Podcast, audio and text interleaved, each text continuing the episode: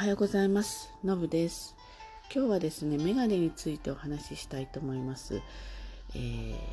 メガネね、遠くがちょっと見えにくい人とか、私たちぐらいの、50代ぐらいになってくると手元がね老眼になって見えにくいとかね、いろいろありますよね。本当にね、特に目が良かった人は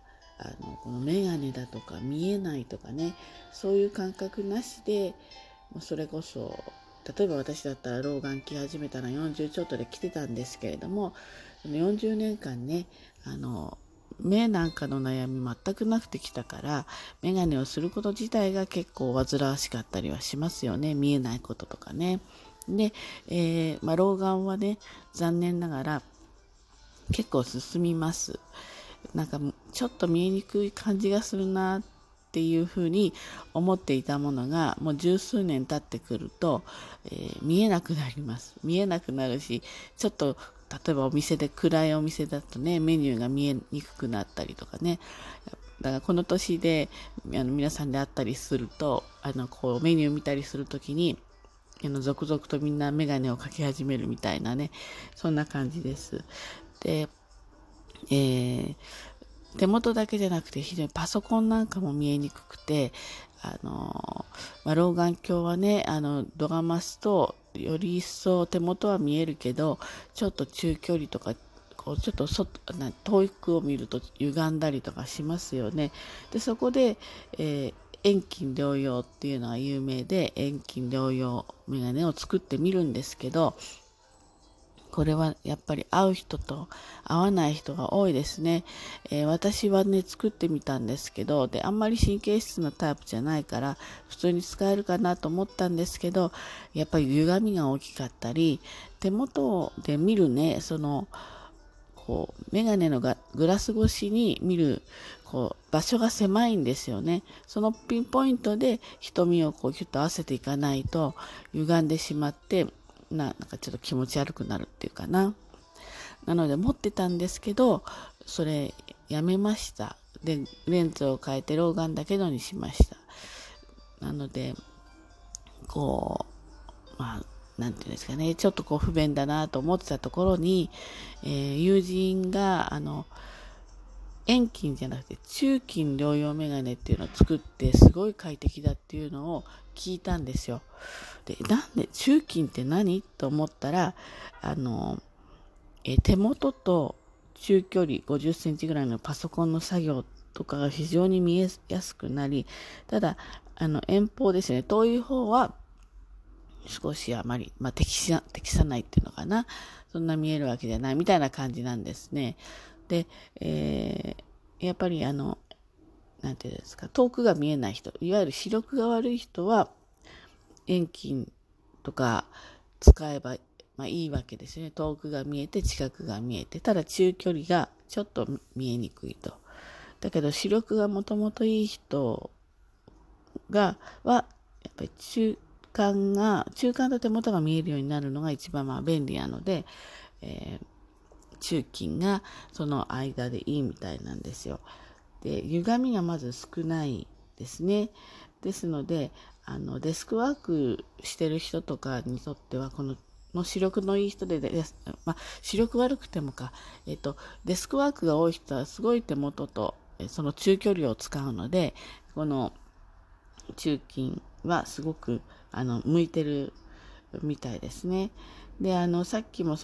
遠近の場合、手元の見えるところの範囲がものすごく狭いっていう風にお伝えしたと思うんですけど、これがね割と広くなってくるみたいなんですね。例えばメガネのですね、どういう風に見えるかっていうと、ですね、下の方が3センチぐらい、メガネの下からね3センチぐらいが手元、すごく近くが見えやすくなっていて、で、真ん中の幅が約5センチぐらいが真ん中のところでピントが合うようになっていて、上の方に3センチがまたピントが合うように、つまり正面を見る、それからちょっと上の方を見る、ちょっと下の方を見るで、そこの度が全部変わっていっって、見えやすくなるんだけれども、ここの差がすごくこう緩やかっていうかな、極端に、レンズの度数が変わらないっていうかな。つまりですね、だんだんこうなんていうんですか、緩やかに変化していくようなメガネの作りになっていくので、歪みが少なくて違和感が少ないというかな、というような作りになっているわけなんですね。なのでこれまで遠近を作ってみたけど、ちょっとこう歪みが気になったり、なんていうんですかね、ピントの合わせ方がうまくいかなかったりして諦めてた人は、この中近っていうのを作るとすごく解消されて快適だそうです。その友人も中近を作ってからとてもメガネのストレスが、少なくなってよかったよっていうことだったので、私もこれ昨日のね夜聞いた話なので、早速作ってみようかなっていうふうに思ってます。人とね話したりするといろんな情報が得られていいですね。やっぱり目でね悩んでる方ってすごい多いと思うんですよ。ですので少しでもね快適に過ごせたらいいなっていうふうに思うので、今日はお話ししてみました。本当はね自分が作って使ってから、お話ししたかったんだけど、まずはそんな情報を聞きましたっていうことで、お伝えしてみました。メガネ屋さんとかに行って中近ってありますかってで作ってくれますかっていうふうに聞いてみるといいんじゃないかなっていうふうに思います。私はですねメガネはゾフで買うことが多いんですね。で多分ゾフも多分中近やってるような感じなので、ゾフでちょっと早速、聞いてきてみたいと思います。でどうだったかをまたそのうち皆様に、お知らせしたいなっていうふうに思います。はい、ということでね、今日はちょっとメガネについてお話ししてみました。